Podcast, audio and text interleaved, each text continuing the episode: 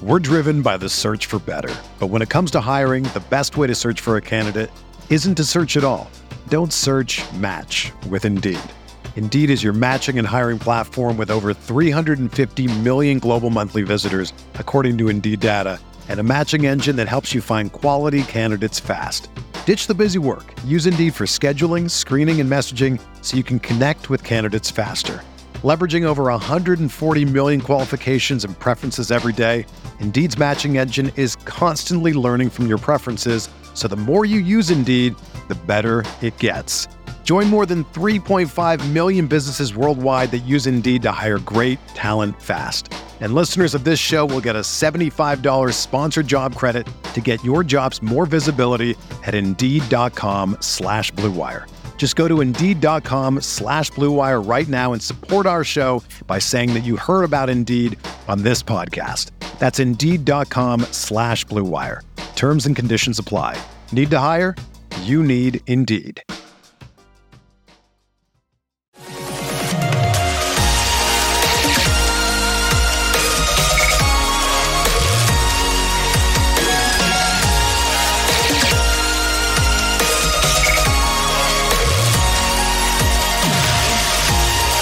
And away we go, episode 442 of the Al Galdi podcast. It is Monday, November 14th, 2022. It is a Commanders game day in the nation's capital. The 4 and 5 Commanders at the 8 and 0 and NFL leading Philadelphia Eagles on Monday Night Football at 8:15. What? Oh what is in store for us as Commanders fans on Monday night? Is our team going to get worked? Is our team going to get run over? Is our team going to get crushed by the mighty Eagles? Are we going to see a repeat of the infamous Monday Night Massacre of November 2010? Or are we maybe, possibly, to see the Commanders pull off one of the more improbable wins in the NFL this season. Hello and welcome to this Commanders pregame show, Monday installment of the Al Galdi podcast. It is rare that we are together with an episode of the pod for the day of a Commanders game, but such is the case for a Monday night Commanders game. Are we in store for a barn burner on Monday night? Hey, what if Commanders Eagles on Monday night is like Vikings Bills on Sunday afternoon? Did you see that game? The Minnesota Vikings, a 33 30 overtime win at the Buffalo Bills. The Vikings overcame a 17 point third quarter deficit. The emotional swings in that game, too many to count. But understand this off all of the NFL games on Sunday.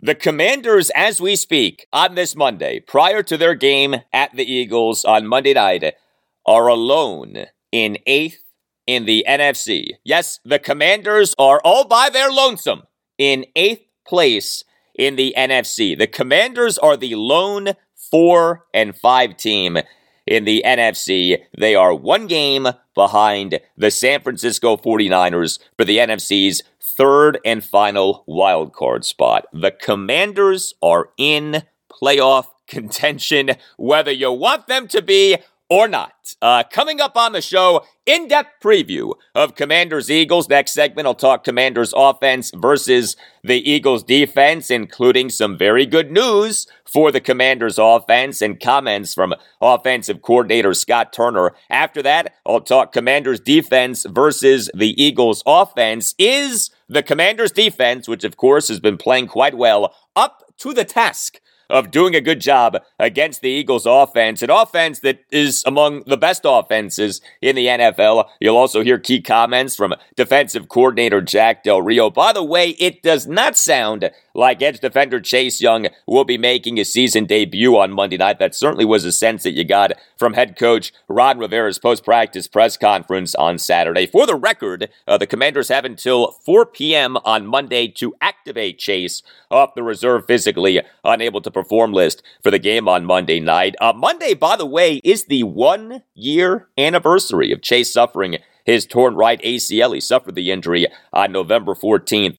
2021. Uh, also on the show, I have my rhyming keys for a Commanders win at the Eagles. I'll give you a prediction for the game as well. Uh, I will be talking Wizards. Uh, the Wiz, they are flying, man. Four consecutive wins, including two over the weekend. Saturday evening, a 121 112 win over the Utah Jazz at Capital One Arena. Sunday evening, a 102 92 win over the Memphis Grizzlies at Capital One Arena. The Wizards now are 4 and 1 during this stretch without Bradley Beal. I will talk Capitals. Uh, two games for the Caps over the weekend, each game against the Tampa Bay Lightning, and two very different outcomes for our Caps. Friday night, a 5 1 win over the Lightning at Capital One Arena, but Sunday night, a 6 3 loss at the Lightning. Uh, things got nasty between the two teams. Caps goaltender Darcy Kuemper had a crazy weekend. A lot to discuss. So, give you my thoughts on what was a not so good week 11 of the college football season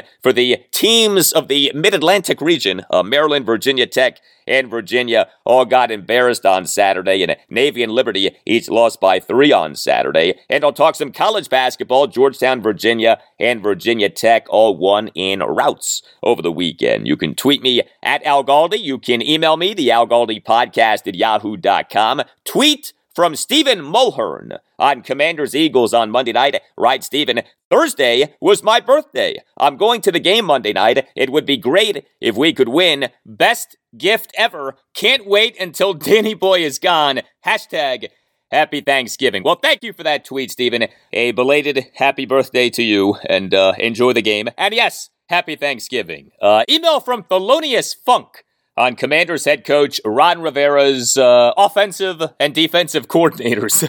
Writes Thelonious, I still don't believe in this coaching staff. How can Don Ron still believe in the aptitudes of Scott Turner and JDR. Granted, the defense is playing better. However, it still doesn't force turnovers, which means that the defense is lacking in playmakers, or that the defense is vanilla, or that the defense is just solid enough to stop pedestrian offenses, but isn't game changing and isn't ready for prime time offenses. Scott Turner is awful.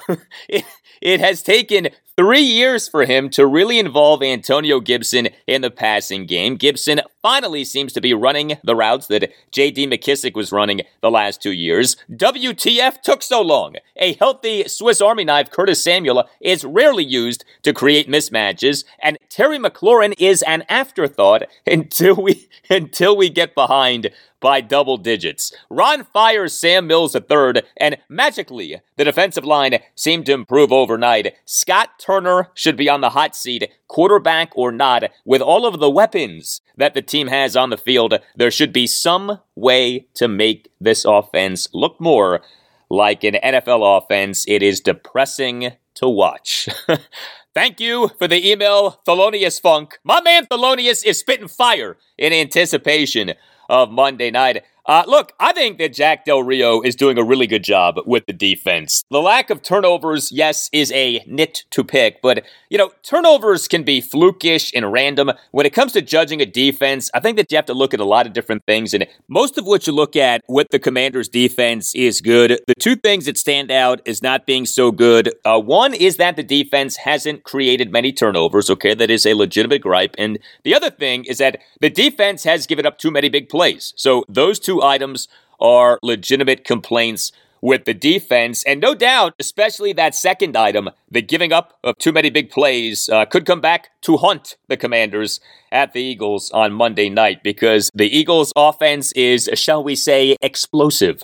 Uh, as for Scott Turner, uh, I read and responded to a number of Scott Turner emails on last Thursday's show episode 440. And yeah, he needs to be better, okay? At some point, his Washington offense needs to produce. This is year three for him as the team's offensive coordinator. This is a third consecutive season with him as offensive coordinator in which the offense isn't good. And yes, there are excuses, but there always are excuses. At some point, you got to produce. And the Commanders' offense this season isn't producing. Uh, well, there's never an excuse for a real estate agent to do a bad job for you and a real estate agent with whom you should connect if you're looking to buy a home in the Washington, D.C. area is Kellen Hunt. Uh, you know, now's actually a good time to buy a home. Yes, Mortgage rates have gone up, but that has led to an increase in housing inventory, and that increase is driving down prices. You right now can get really good homes in the Washington, D.C. area at bargain prices. And remember, you can always refinance once the mortgage rates come back down, and they will come back down. And so, if you or someone who you know is interested in buying a home in the D.C. area, contact real estate agent Kellen Hunt. Visit closeitwithkel.com. That's close it with Kel, K E L L dot com. Book a call with Kellen Hunt to discuss your real estate needs and make sure that you tell Kel that Al Galdi sent you. Kellen Hunt has his finger on the pulse of developments all around the D.C. area. He is a DMV native. He lives and breathes the culture. He has a wealth of knowledge when it comes to local neighborhoods and economical development and schools and market conditions and all that makes the Washington, D.C. area unique. And Kellen Hunt closes deals. He wins. He is here for you to listen to what you want and then get you what you want. No matter your age, family situation, or financial situation, Kellen Hunt can help you. He is a real estate agent for real people, and Kellen Hunt is willing to put a portion of his commission back in your pocket. Who doesn't want some extra money right now, given inflation? Kellen Hunt knows what buyers like you are facing, and he wants to help. So visit closeitwithkel.com. That's closeitwithkel, K-E-L-L dot com. Book a call with Kellen Hunt to discuss your real estate needs and make sure that you tell Kel that Al Galdi sent you. Visit closeitwithkel.com. See what Kellen Hunt can do for you by booking an introductory call with Kellen Hunt at closeitwithkel.com. If you are trying to buy a home in the Washington, D.C. area, you will do well by going with Kel. Visit closeitwithkel.com and tell Kel that Al Galdi sent you.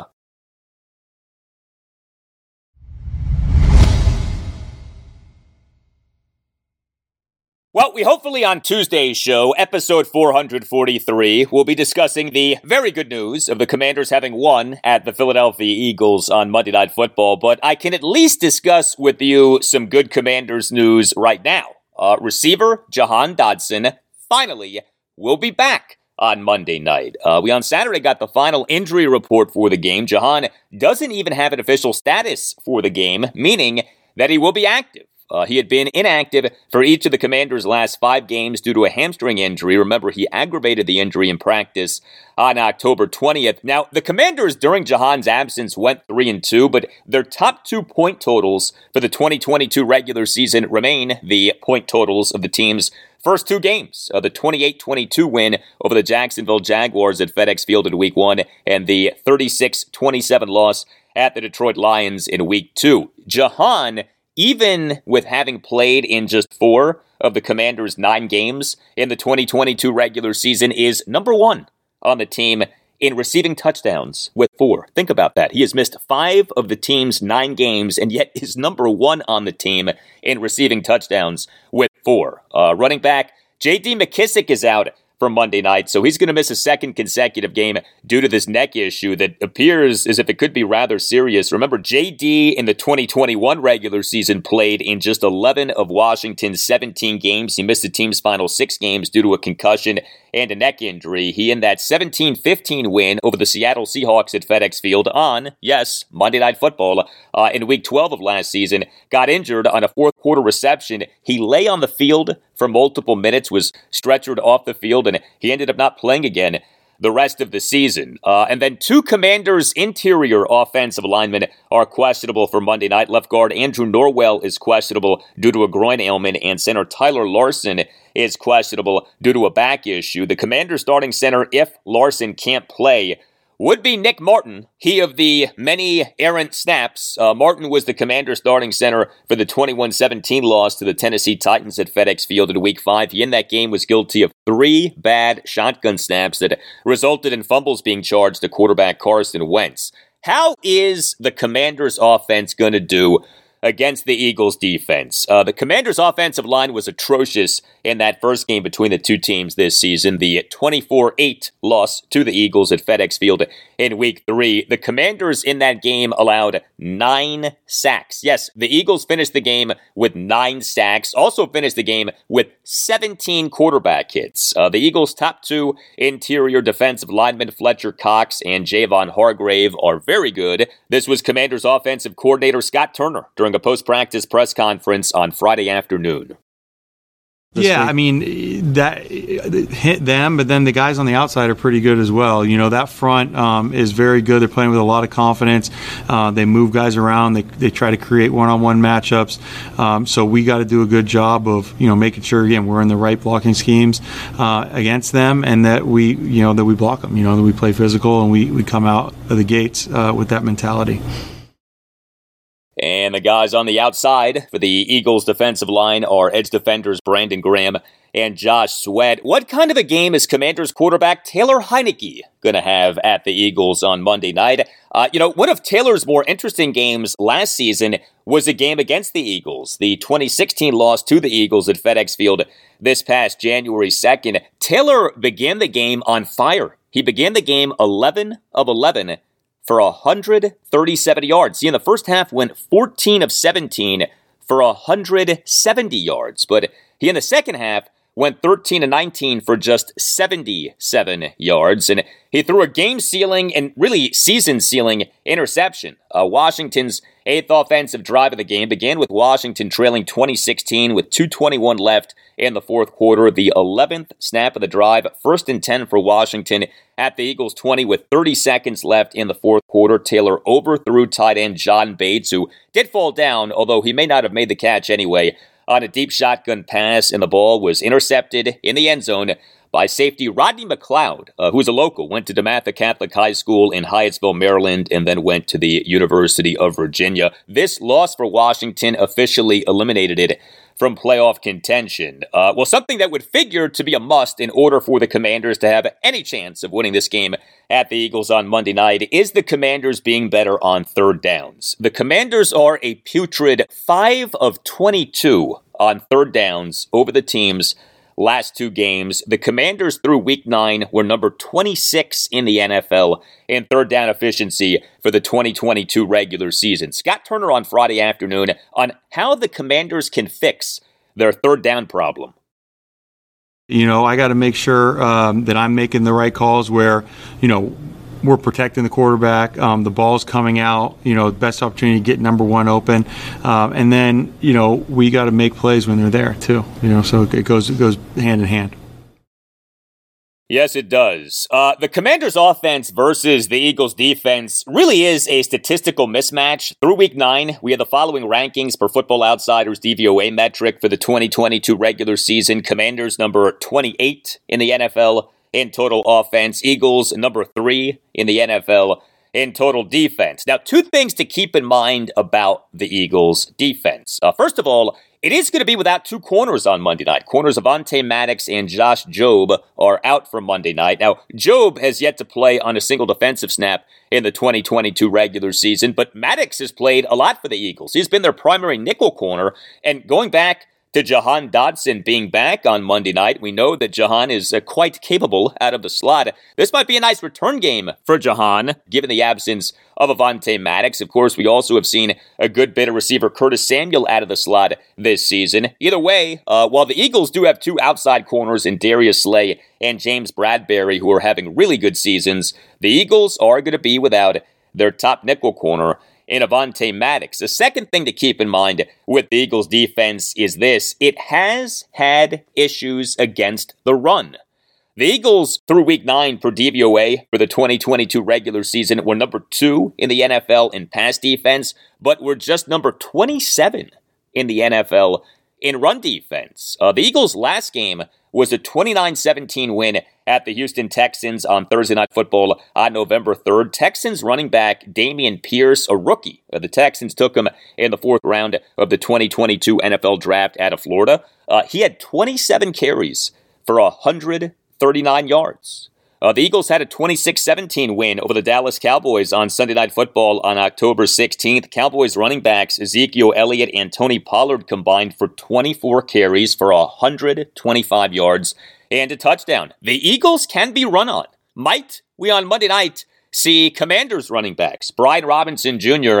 and Antonio Gibson feast. Uh, the Commanders' rushing offense this season, overall, not good. The Commanders, through week nine, were number 27 in the NFL in rushing offense per DVOA for the 2022 regular season. Maybe, possibly, the ground game gets going on Monday night. Uh, here was Scott Turner on Friday afternoon on what are you seeing from Brian Robinson Jr.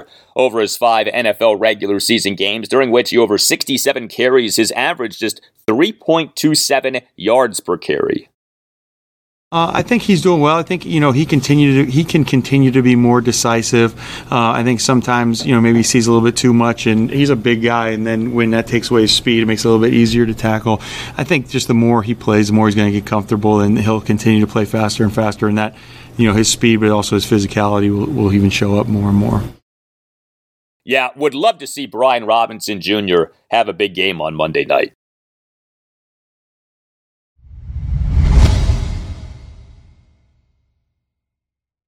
If you would like to advertise on the Al Galdi podcast and grow your business or practice by reaching thousands of people every episode at a very affordable price, hit us up. The email address is the Al Galdi podcast at yahoo.com. Well, here's all that you need to know about the Philadelphia Eagles offense. The team in the 2022 regular season has played just eight games as compared to the Commanders' nine games, and yet the Eagles have scored 225 points to the Commanders 159. The Eagles, in one fewer game than the Commanders have played, have scored 66 more points than the Commanders have scored.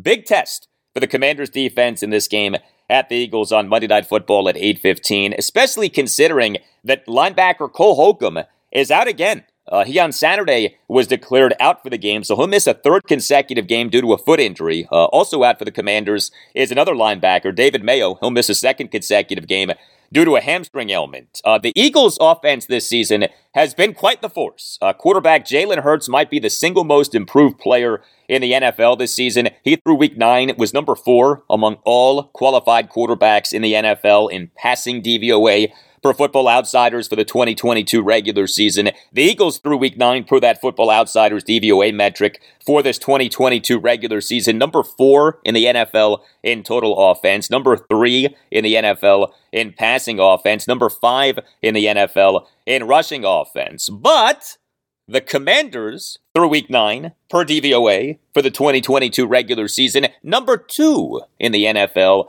in run defense. My biggest concern with the Commanders' defense on Monday night is the giving up of the big play. Uh, that was a major problem in the first game between these two teams, the 24 8 loss to the Eagles at FedEx Field in week three. But what also happened in that game was that the Commanders shut down the Eagles' rushing offense. The Commanders' run defense this season has been really good. Here was defensive coordinator Jack Del Rio during a post practice press conference on Friday afternoon on facing the Eagles' rushing offense? Uh, you know, it's it's a big task. They've got a, a, great big offensive line. I think they're very well coached. Uh, they've got excellent backs, and then the quarterbacks are runners well. So it's a it's a tough ground game to slow down. So we just we dig into the prep of what the things we've got to be able to get done and and and work at it. And understand it's going to be a challenge. Eagles running back Miles Sanders is having a big season. He in this 2022 regular season 131 carries for 656 yards and six touchdowns. He's averaging 5.01 yards per carry. Eagles have two very good receivers in AJ Brown and DeVonta Smith, have a very capable tight end in Dallas Goedert. And the Eagles do not commit turnovers. Uh, now, turnovers can come and go, and maybe, hopefully, a whole lot come for the Eagles on Monday night. But the Eagles have committed just three turnovers in the 2022 regular season. Three! And the Commanders have generated just seven takeaways in the 2022 regular season, and two of the takeaways came via special teams. The Commanders' defense has generated just five takeaways in the 2022 regular season. The Eagles' turnover ratio is an NFL best plus 15. The Commanders' turnover ratio is minus four. Jack Del Rio on Friday afternoon on the importance of turnovers on Monday night. They're always, it's the yeah. most important uh, stat in football. And um, you know there's no secret that they're on top of the league right now in that category, and that directly leads to them being undefeated at this time. So, um, yeah, turn, winning the turnover battle will be huge for us and uh, a big challenge. They do a good job taking it away, and they don't they're not very careless with it. So, um, so it's a big challenge. Yes, it is. You know what's funny, though? The turnaround for the Commanders' defense this season actually started with that game against the Eagles at FedEx Field in week three. As good as the Eagles are offensively, the turnaround for the Commanders' defense began with that first game against the Eagles. The Commanders' defense, beginning with that game, has been quite good. More from Jack Del Rio on Friday afternoon. I think. Um I think our guys have been working hard. I think all year you I've been pleased with like the effort, the energy, the commitment, the, the, the way we're attacking things. You know, you're, you're going to improve when you work at it like that. And and um, you know we're close to the halfway point, I guess. Um, and and um, you know, I, I, I, like some things. There's some things that we, need to do better, and we're working at it. And but I love, I absolutely love the commitment, the effort, the energy the guys put forth in, terms of trying to understand the game plan.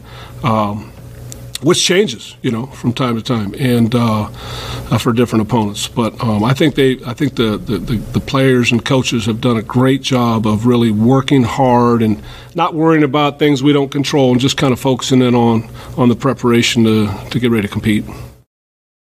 Up next, my rhyming keys for a Commanders win at the Eagles on Monday night. As yes, I will rhyme the path to victory.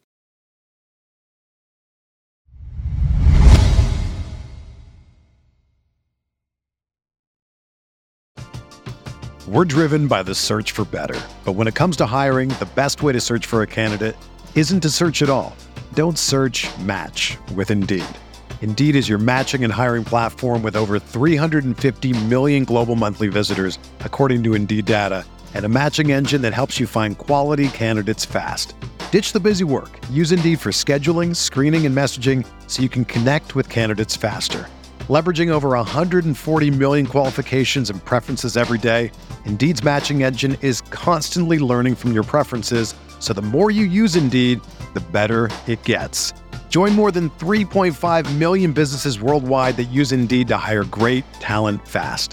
And listeners of this show will get a $75 sponsored job credit to get your jobs more visibility at Indeed.com slash BlueWire. Just go to Indeed.com slash BlueWire right now and support our show by saying that you heard about Indeed on this podcast. That's Indeed.com slash BlueWire. Terms and conditions apply. Need to hire? You need Indeed. Another day is here and you're ready for it. What to wear? Check. Breakfast, lunch, and dinner? Check. Planning for what's next and how to save for it? That's where Bank of America can help. For your financial to-dos, Bank of America has experts ready to help get you closer to your goals. Get started at one of our local financial centers or 24-7 in our mobile banking app. Find a location near you at bankofamerica.com slash talk to us. What would you like the power to do? Mobile banking requires downloading the app and is only available for select devices. Message and data rates may apply. Bank of America and a member FDIC.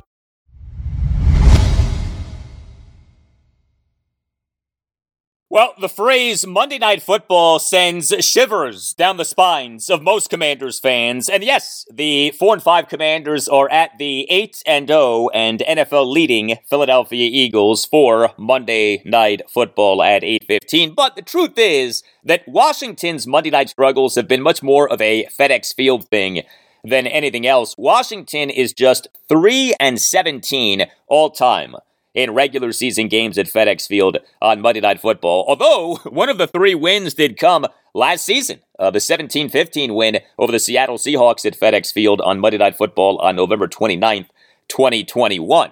Uh, Washington in recent seasons actually hasn't played that many road games on Monday Night Football. Uh, this game at the Eagles on Monday night is Washington's first regular season road game on Monday Night Football since 2018. Although the Redskins in that season got ripped in two Monday night road games. October 8th, 2018, a 43 19 loss at the New Orleans Saints, and December 3rd, 2018, a 28 13 loss at Yes, the Philadelphia Eagles. Uh, Washington has lost nine of its last 11 games against the Eagles. How does it be that Washington gets back to beating the Eagles with a win on Monday night? My friends, it is that time. The time to rhyme.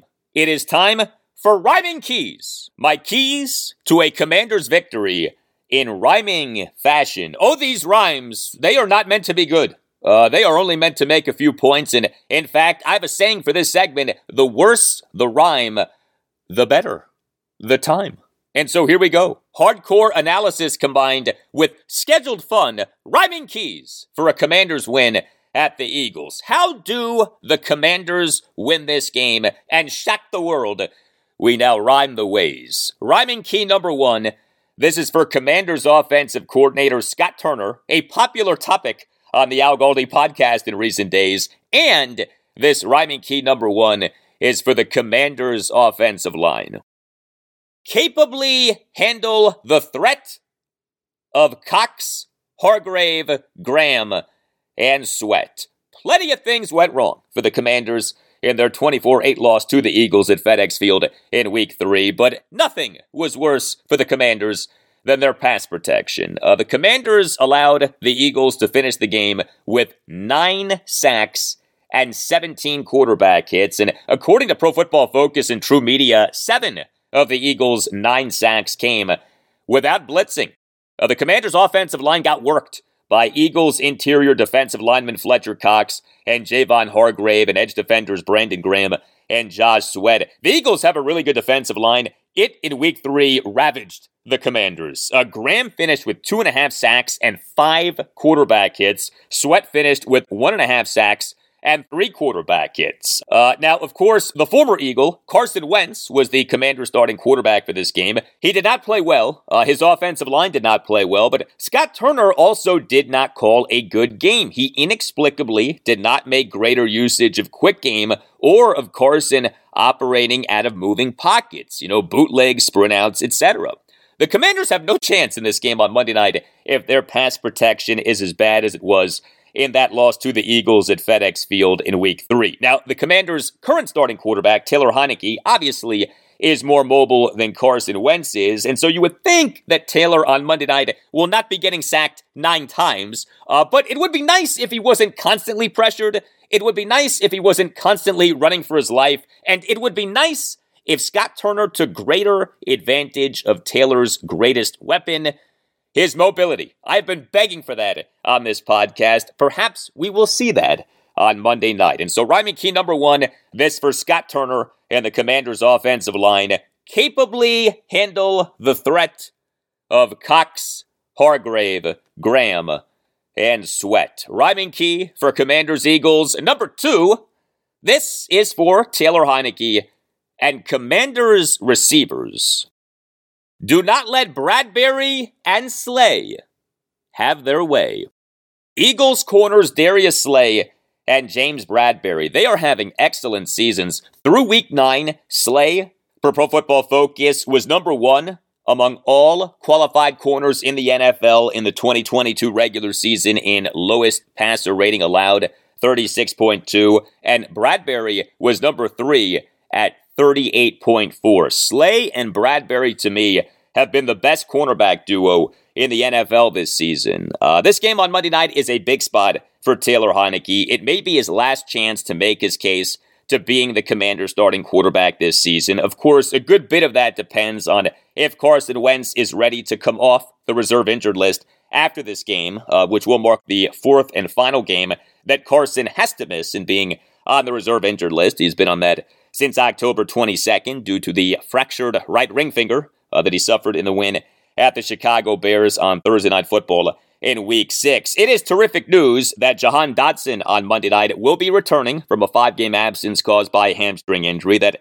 Commanders receiver trio of Terry McLaurin, Curtis Samuel, and Jahan Dotson will be whole for the first time in a long time, for the first time in six games. Those guys need to be on their games, need to generate separation, and Taylor Heinicke needs to be on his game. You know, smart decisions, accurate throws. He cannot be doing his Tay Tay thing of not stepping into throws, which is part of the problem on the big fourth quarter interception to safety Harrison Smith in the Commanders' last game, the 2017 loss to the Minnesota Vikings at FedEx Field in Week 9. The Commanders on Monday night need to score some points. You can't plan on the Commanders' usual thing of scoring 17 points being enough to win this game. If it turns out that 17 points are enough to win this game, great. But you can't just count on that, okay? This Eagles defense is a major challenge, though. We talked about that earlier in the show. And so, rhyming key number two this for Taylor Heinicke and Commanders receivers do not let Bradberry and Slay have their way. Rhyming key for Commanders Eagles number three this is for the entire Commanders defense. Do as you did in week three, with the exception of one thing the big play you see. It's a funny thing, but as we talked about last segment, the turnaround for the Commanders defense this season started with that 24 8 loss to the Eagles at FedEx Field in week three. The Commanders' defensive line for this game was depleted big time due to injury. But safety Cameron Curl made his 2022 regular season debut of having been inactive for the Commanders' first two games of the 2022 regular season due to a right thumb injury. And the Commanders' defense ended up doing a lot of good things. The Commanders allowed Eagles quarterback Jalen Hurts to complete just 22 of his 35 pass attempts. The Commanders totaled seven pass defenses and three sacks. Corner Benjamin St-Juste had three pass defenses. The Commanders held the Eagles to just five of 15 on third downs. The Commanders stopped the run. Uh, they held the Eagles to just 72 yards on 30 carries. That works out to a mere 2.4 yards per carry. But the Commanders allowed too many big passing plays, too many explosives, as head coach Ron Rivera likes to say. The Commanders allowed the Eagles to have five passing plays, each of at least 31 yards. Jalen Hurts, over his 35 pass attempts, threw for 340 yards, three touchdowns, and no interceptions. Eagles receiver DeVonta Smith finished with eight receptions for 169 yards and a touchdown on 12 targets. The Commanders on Monday night have got to limit the big plays, have got to limit the explosives from an Eagles offense that is ultra potent. Jalen Hurts, through week nine, was number two among all qualified quarterbacks in the NFL in yards per pass attempt for the 2022 regular season, 8.54. And so, rhyming key number three, this for the entire Commanders defense. Do as you did in week three, with the exception of one thing the big play you see. And one more. It is number four. Rhyming key for Commanders Eagles number four. This is for the entire Commanders team. Pull off a win to remember as you did two years ago in a similar circumstance in December.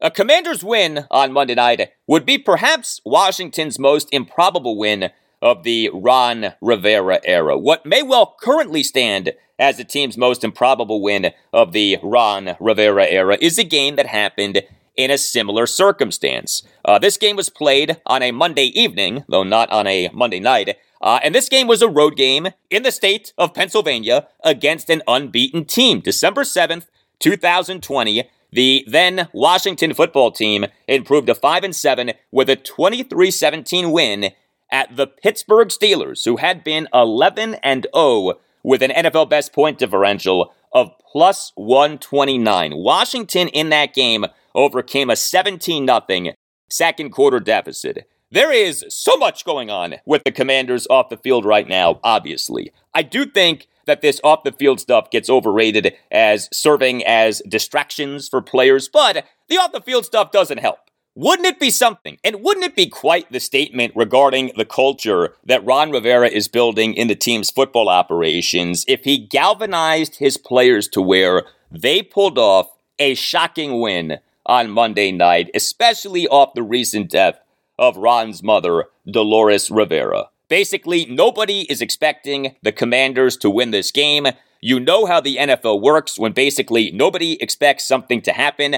That is precisely when you should expect that something to happen, like Washington's win at the Steelers two years ago. And so, rhyming key number four, this for the entire Commanders team.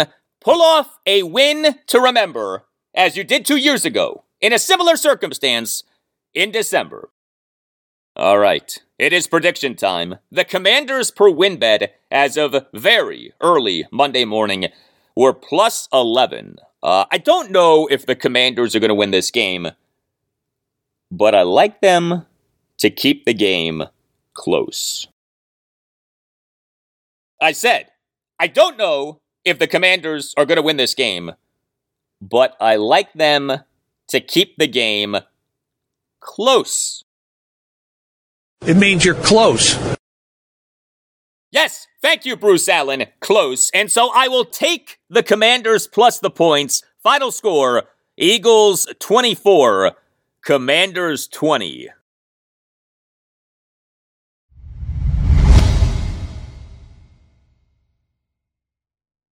Well, as a lifelong Bullet slash Wizards fan, I am happy to say that the Wizards are rolling. The damn Washington Wizards.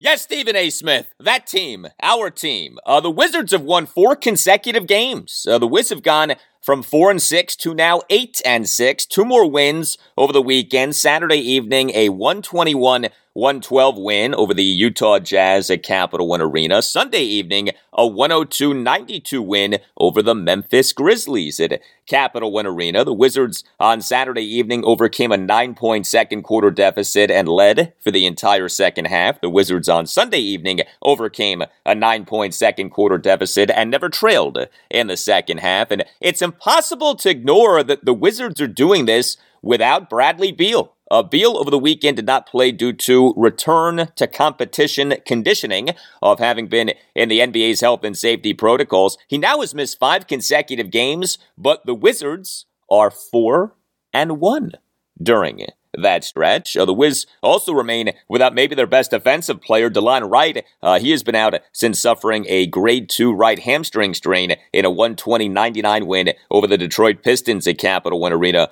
on October 25th. Now, the Grizzlies on Sunday evening were without two very key players in Ja Morant and Desmond Bane due to injury, but still, major credit to our Wizards for the work that they're doing uh, the Wizards' three point shooting so much better lately. First of all, the Wizards in that win over the Jazz on Saturday evening had their best offensive game of the season. The Wizards scored a season high tying 121 points. The Wizards went 16 of 36 on threes. The Wizards scored 52 points in the paint, going 26 of 42 in the paint. Uh, the Wizards went 17 of 20 on free throws. The Wizards finished with 27 assists versus just nine turnovers. The Wizards did all of this against a Jazz team that came into the game at 10 and 3 and had been one of the better defensive teams in the NBA. Uh, and then the Wizards in the win over the Grizzlies on Sunday evening had an odd offensive game in which the Wiz were better on threes than the Wiz were on twos or on free throws. The Wizards went 19 of 40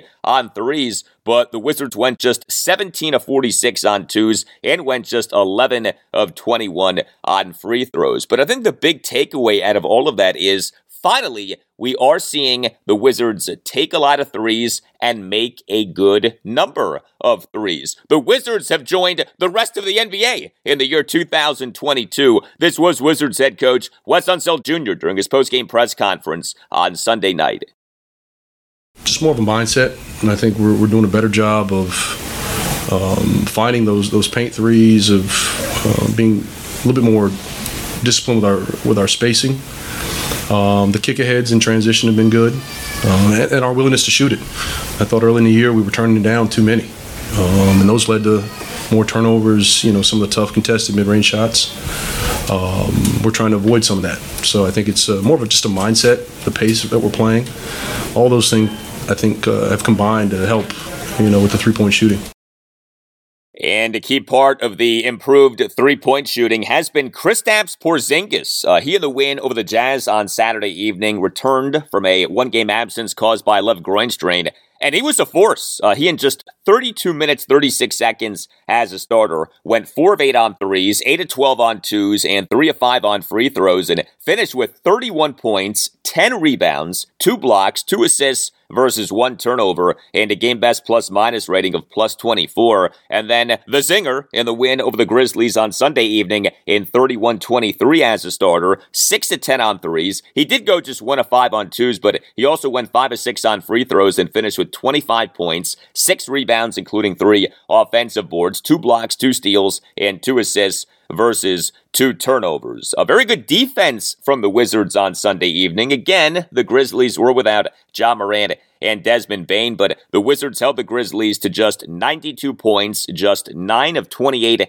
on threes, just 29 of 68 on twos, and the Wizards defended for the most part without fouling. The Wizards held the Grizzlies to just 10 free throw attempts, and the Grizzlies went just 7 to 10 on free throws. Good game for Deni Avdija on Sunday evening, 33 minutes, 54 seconds as a starter, 4 of 7 on threes, did go just 4 9 on twos and just 1 of 3 on free throws, but he finished finished with 21 points and five assists versus three turnovers. Another good game for this guy, Jordan Goodwin, on Sunday evening. 26.08 off the bench, three of four on threes. He did go 0 of 3 on twos, but he finished with 10 points, eight rebounds, and four assists versus no turnovers. And Goodwin, for a third consecutive game, played more than Monte Morris did in the fourth quarter. Wes Unseld Jr. has been riding Jordan Goodwin more so than Wes has been riding Monte Morris in these recent fourth quarters. Now, Morris was good on Saturday evening. He in the win over the Jazz, 29-11 as a starter. Did go just one of three on threes and just one of six on two, scored just five points, but he had nine assists versus no turnovers and seven rebounds. You know, it's not so much that Monte Morris has been like awful as it has been that Jordan Goodwin has been quite good. I mean, he's been like a revelation for the Wizards. Uh, mixed weekend for Kyle Kuzma. He in the win over the Jazz on Saturday evening was questionable for the game due to illness. 33 10 as a starter. Went just 1 of 7 on threes, committed four turnovers, but he also went 7 of 12 on twos and 6 of 7 on free throws. Finished with 23 points, 8 rebounds, and 6 assists. And then Kuzma in the win over the Grizzlies on Sunday evening, 34 25 as a starter. He, for a second consecutive game, went just 1 of 7 on threes and committed four turnovers, but he went 3 of 6 on twos, finished with 9 points, 11 rebounds, and three assists. Uh, the Wizards are playing well. It is nice to see this. Next up for the Wiz, home to the Oklahoma City Thunder, Wednesday night at 7.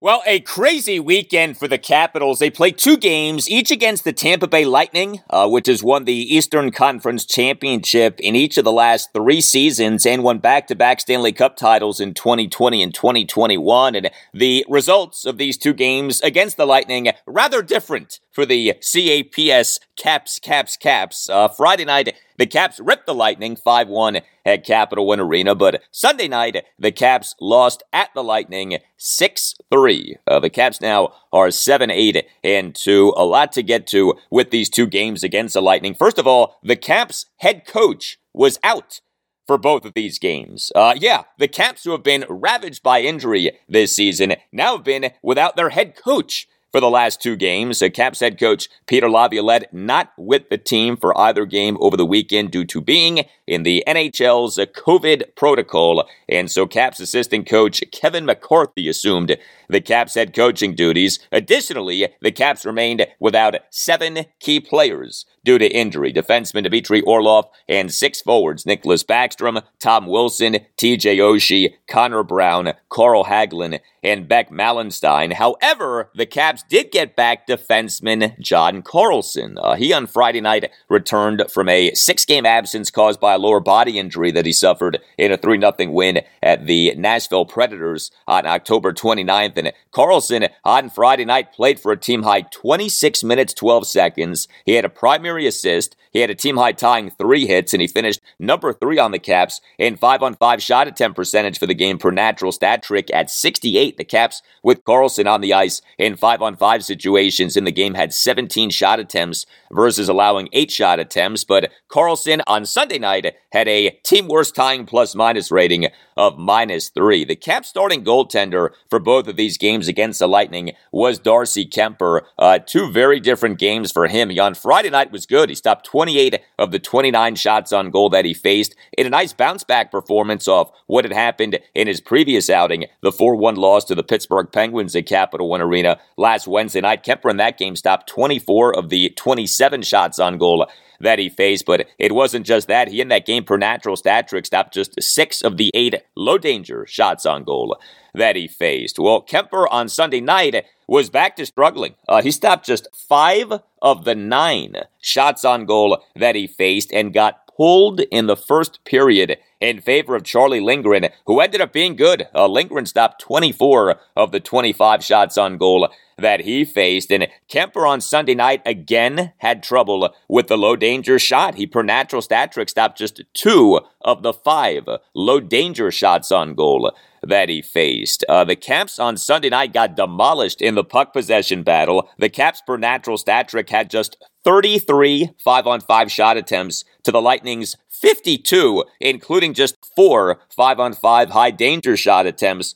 to the Lightning's 10. Uh, the Caps totaled 22 shots on goal to the Lightning's 35. This was Kevin McCarthy during his post-game session with reporters on Sunday night, uh, especially on a first period in which the Caps got outscored 4 nothing. We came out and we weren't even close to being ready to play. I mean, uh, it's pretty obvious there.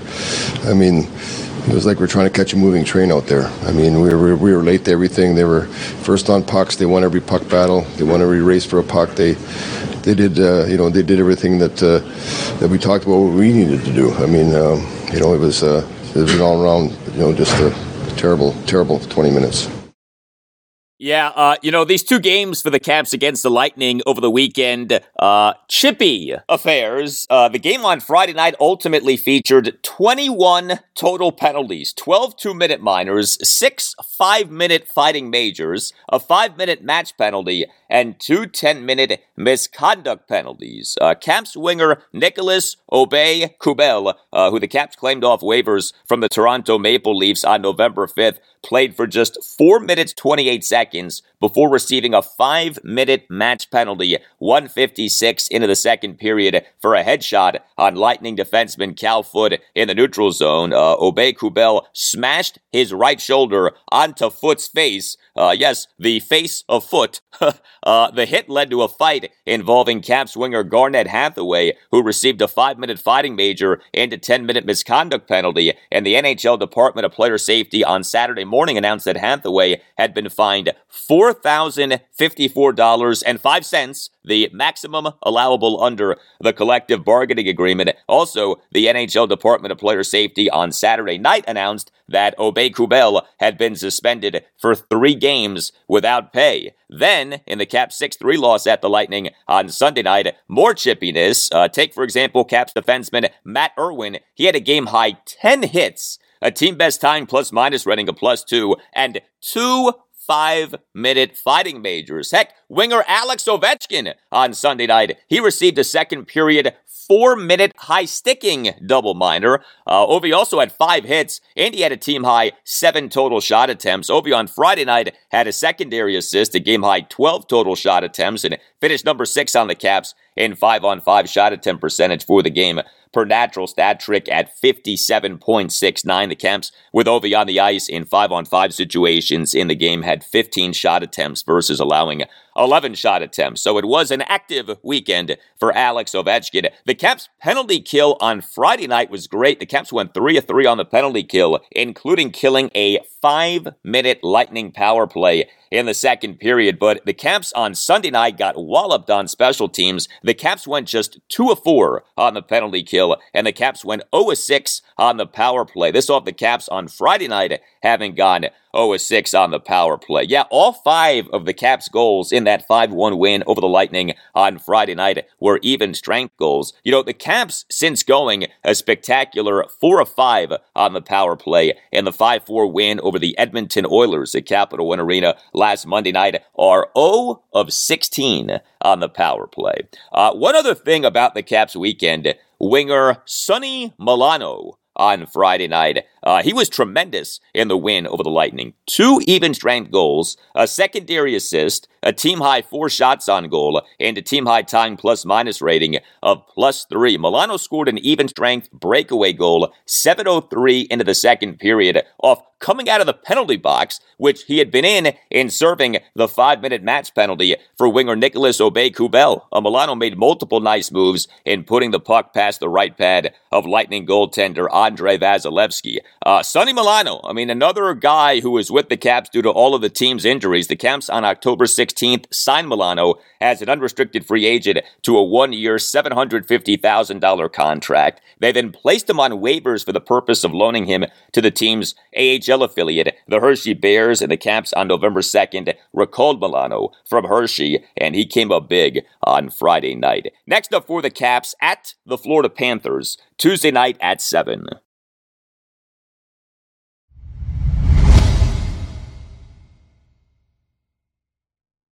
We move now to college football. Uh, week 11 ended up being a brutal week for the teams of the mid Atlantic region. Maryland, Virginia Tech, and Virginia all got stomped, and Navy and Liberty lost close games. We begin with Maryland, which fell to 6 and 4 overall and 3 and 4 in the Big Ten, with a 30 nothing loss at number 14 Penn State on Saturday. Yes, the Terrapins got blanked at Penn State on Saturday. Uh, the Terps, for a second consecutive game, got manhandled on the road in a bad weather game as it was a rainy day at Beaver Stadium in University Park, Pennsylvania. Terps offense for a second straight game was horrendous. So the Terps scored no points. The Terps generated just 134 total net yards of offense and averaged just 2.23 yards per play. 2.23 yards per play. That is a microscopic yards per play. Uh, the Terps went just 4 of 16 on third downs and 0 of 3 on fourth downs. Uh, the Terps lost the time of possession battle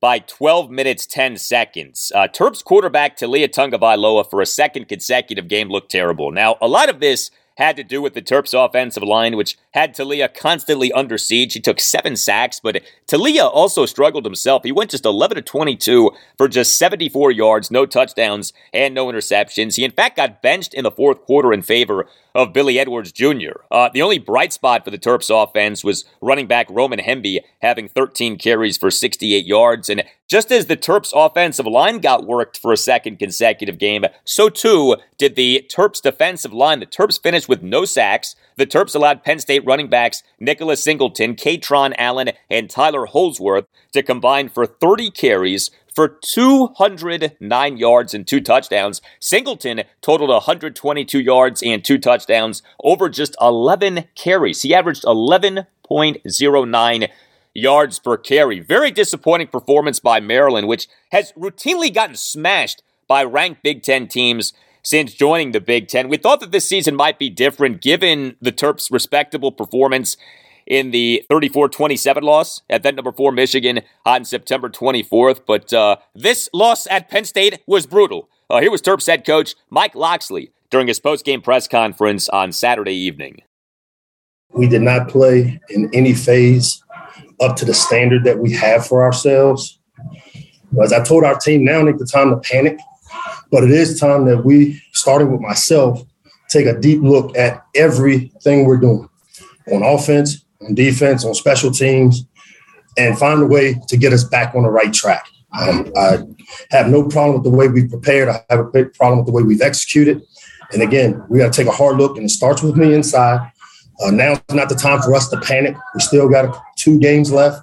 We're still in a great situation, but it is time to really take a hard look inside to make sure that we're playing the right guys, we're doing the right things uh, in all three phases, and, and get it fixed to get us back on the right track.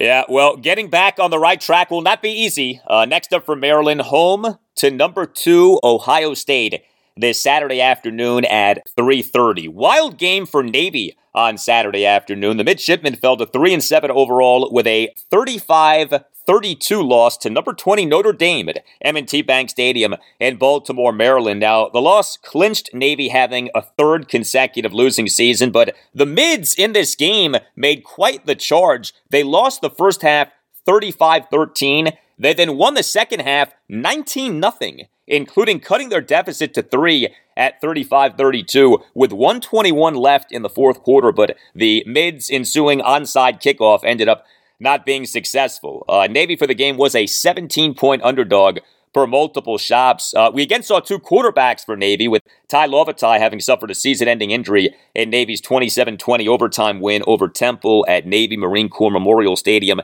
in Annapolis, Maryland on October 29th. The mid starting quarterback for a second consecutive game was Xavier Arline, though we for a second consecutive game also saw a good bit of Maasai Maynor as Arline for a second consecutive game dealt with some kind of an ailment. Uh, Arline in the fourth quarter of this game got hurt. Uh, for the game, 12 carries, 59 yards, and a touchdown. He went 2 of 4 passing for 50, 70 yards, a touchdown, and no interceptions. He took one sack. Maynor had four carries for seven yards. He went 4 7 passing for 51 yards, a touchdown, and no interceptions, and took no sacks. A big game for Navy fullback Daba Fofana, 15 carries for 133 yards and a touchdown. He averaged 8.87 yards per carry. And then there was Navy's defense, which had two totally different halves. The discrepancy was incredible. The mids in the first half allowed Notre Dame to score 35 points, go 5 of 7 on third downs, and generate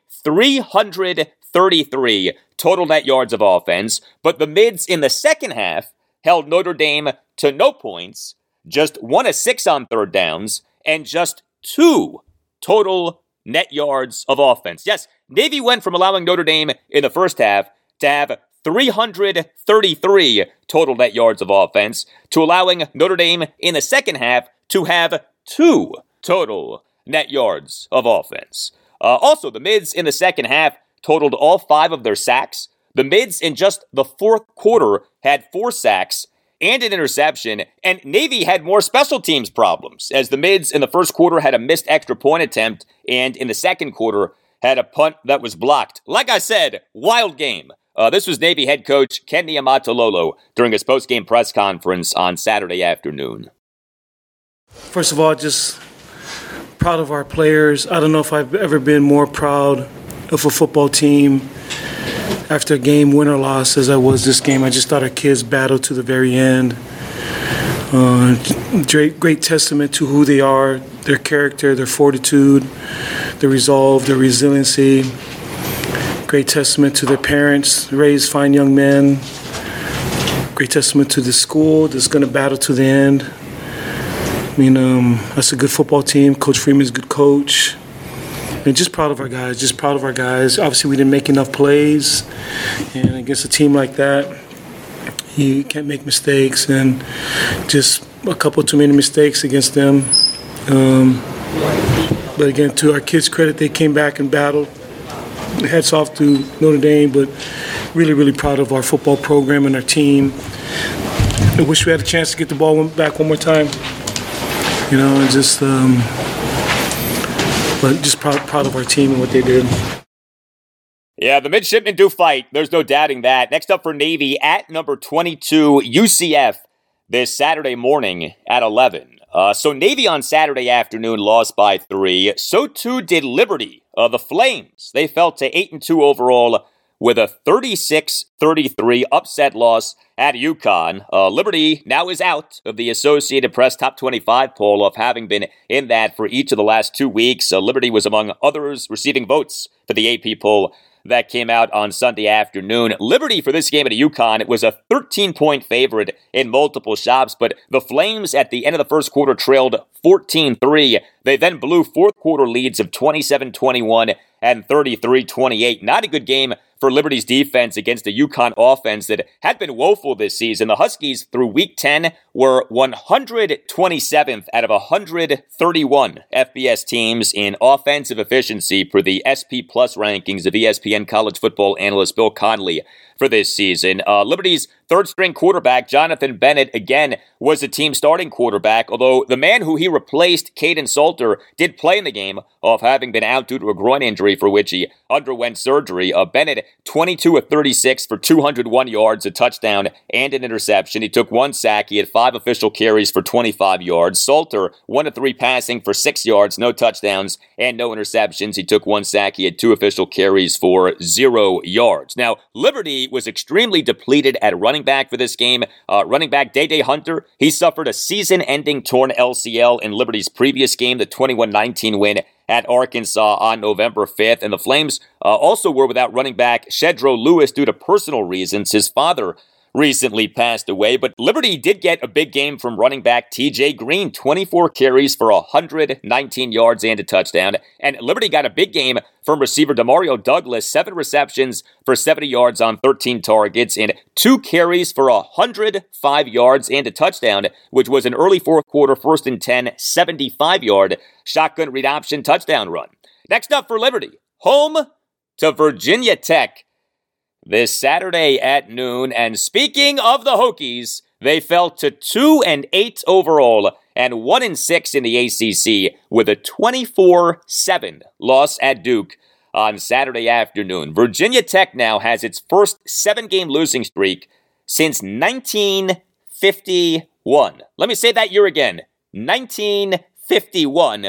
Uh, the Hokies led early in the first quarter 7 0, but they then lost the rest of the game 24 nothing.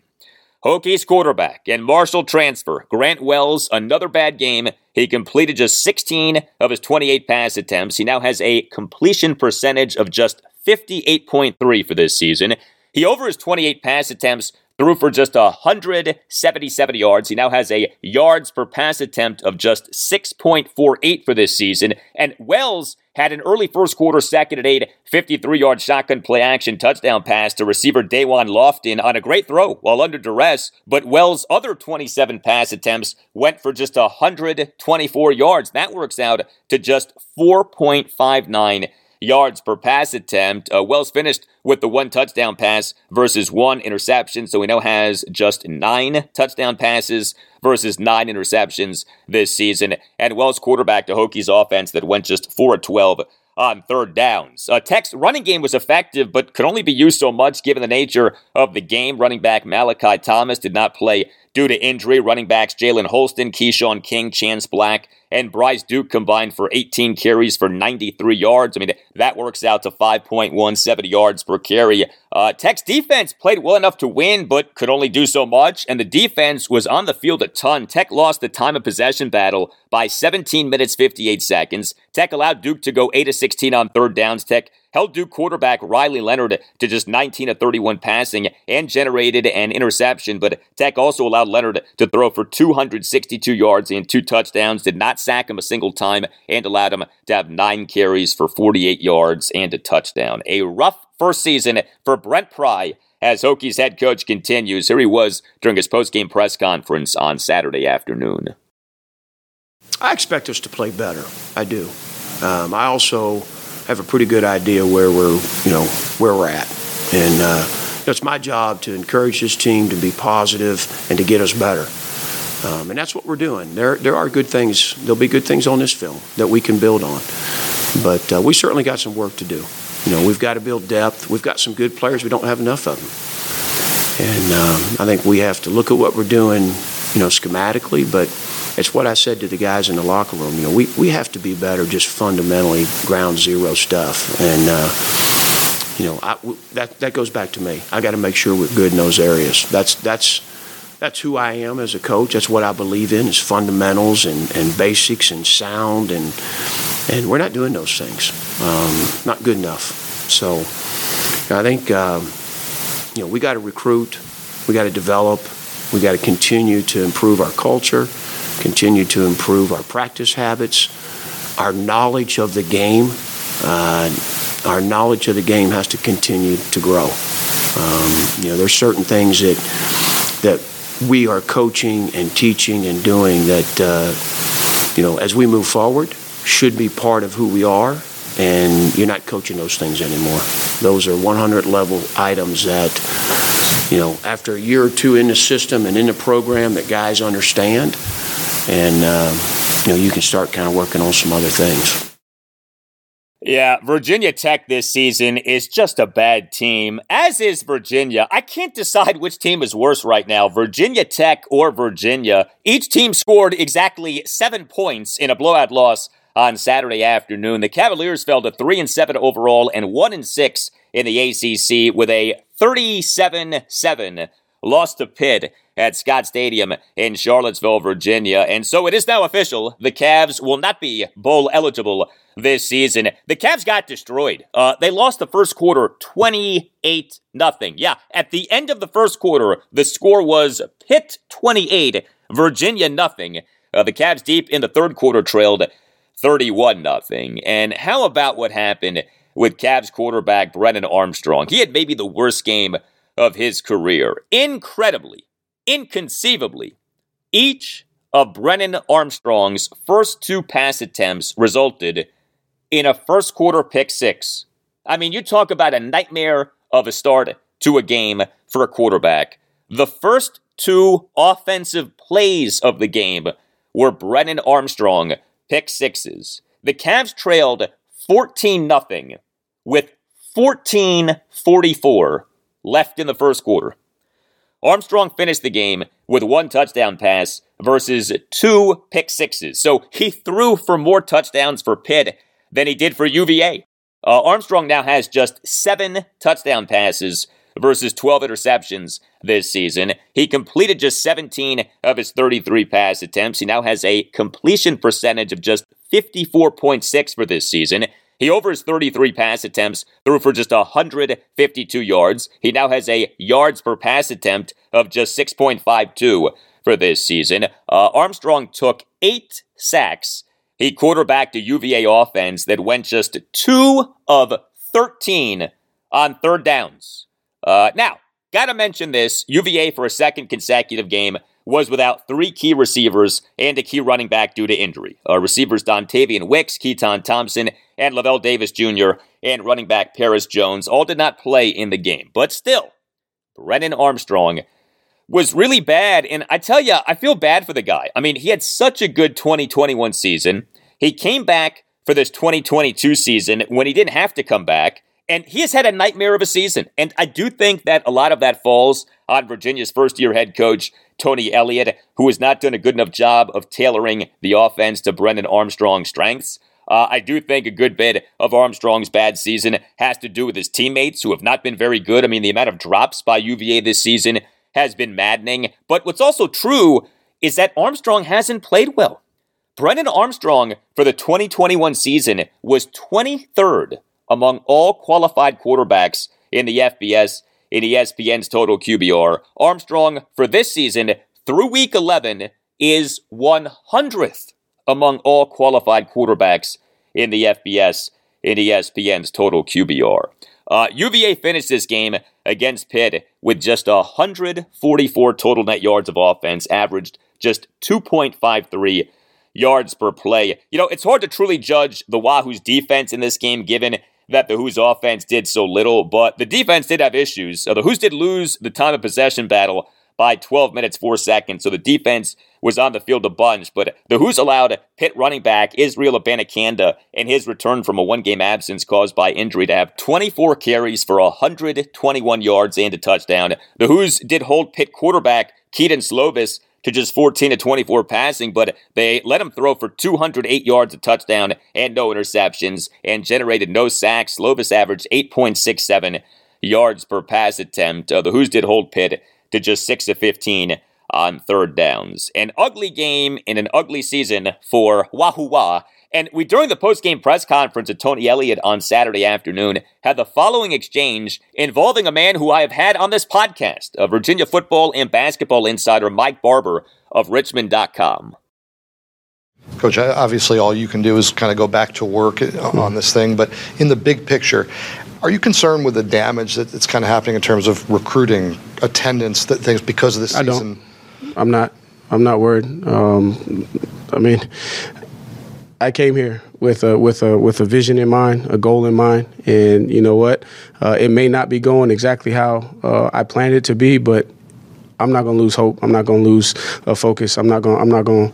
Uh, you know, tuck my tail. And, and, you back me in the corner, then I'm gonna turn and I'm gonna turn and fight. That's all I've ever done my entire life, and uh, to be accountable for the things that I got to change. And you know, the attendance, that's on me. You know, the fans are expecting to see a good product on the field, and you know, we've been inconsistent in what we're putting on the field. So I don't blame the fans. You know, that's on me. It's my job to make sure that we have a, have a winning product for those uh, those individuals to come and attend.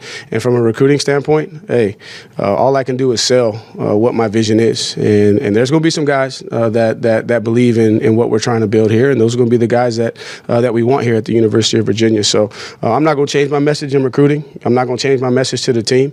we're going to go back to work on Monday, and and what we're going to what we're going to work on is making sure that the core values that we talk about in this program become values and not just not just words. Because for me, they're values, um, and I'm going to stand on those values. I'm going to fight for those values, regardless of what the circumstances are.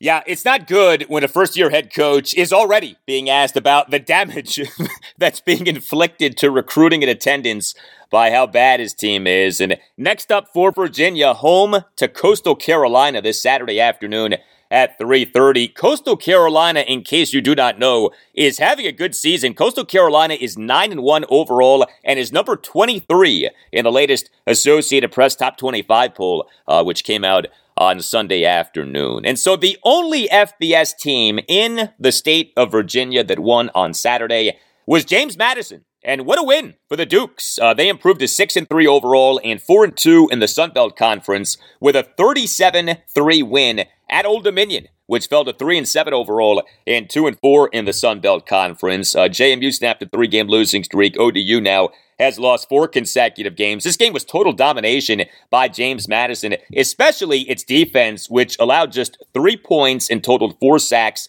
and three interceptions, including a pick six. JMU quarterback Todd Centeio didn't have any touchdown passes and did throw an interception, but he completed 18 of his 21 pass attempts for 304 yards. That works out to a whopping 14.48 yards per pass attempt and he had a rushing touchdown. Next up for James Madison, home to Georgia State this Saturday afternoon at 2, and next up for Old Dominion at Appalachian State this Saturday afternoon at 2:30.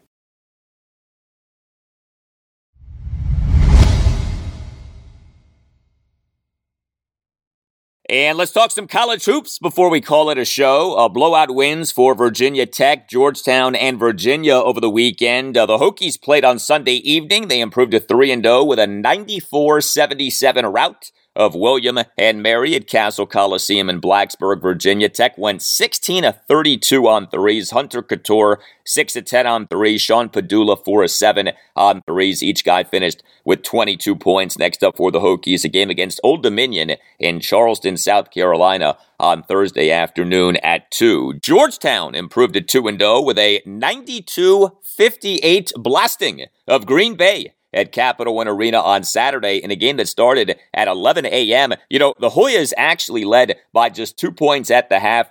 31 29, but the Hoyas then won the second half 61 29. The Hoyas in the second half went 5 of 8 on threes and 21 of 29 on twos. Also went just 4 9 on free throws. So the Hoyas in the second half were more efficient on threes and twos than the team was on free throws. Good game for the LSU transfer, Brandon Murray, 32 minutes as a starter, 3 of 4 on threes, 4 of 8 on twos. He finished with 19 points, 7 assists versus 1 turnover, and 4 rebounds. Duquesne transfer, Primo Spears, 36 minutes as a starter, 0 2 on threes, but 9 of 11 on twos. He finished with 21 points, five assists versus three turnovers and three rebounds, and a very efficient game for Maryland transfer Qudus Wahab, uh, who had transferred from Georgetown to Maryland. Uh, Qudus in just 22 minutes as a starter, 8 of 12 on twos. He finished with 18 points and seven rebounds, including four offensive boards. Next up,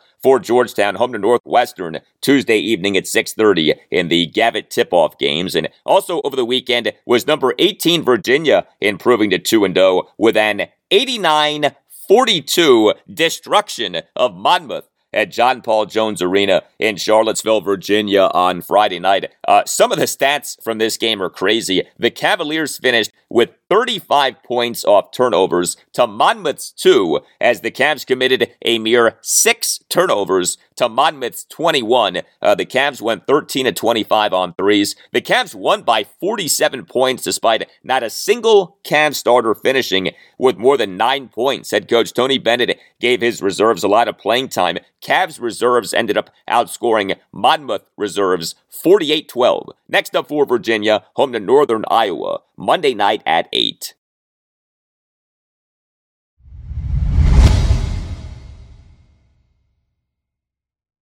And that will do it for you and me for now. Keep the feedback coming. You can tweet me at Al Galdi. You can email me, the Al Galdi podcast at yahoo.com. Tuesday show, episode 443, will feature in depth reaction to and analysis of whatever happens with the 4 and 5 Commanders in their game at the 8 and 0 and NFL leading Philadelphia Eagles on Monday Night Football at 8:15. I plan on being up all night on Monday night going through the game and putting together the show so that the Tuesday installment of the pod will be out early Tuesday morning. Uh, doing that will be a lot more fun if the Commanders win. Uh, so we hope for a win, but we of course shall see. I also on Tuesday's show hit on some college basketball. Number 18 Virginia home to Northern Iowa Monday night at 8. Have a great rest of your Monday, and I'll talk to you on Tuesday.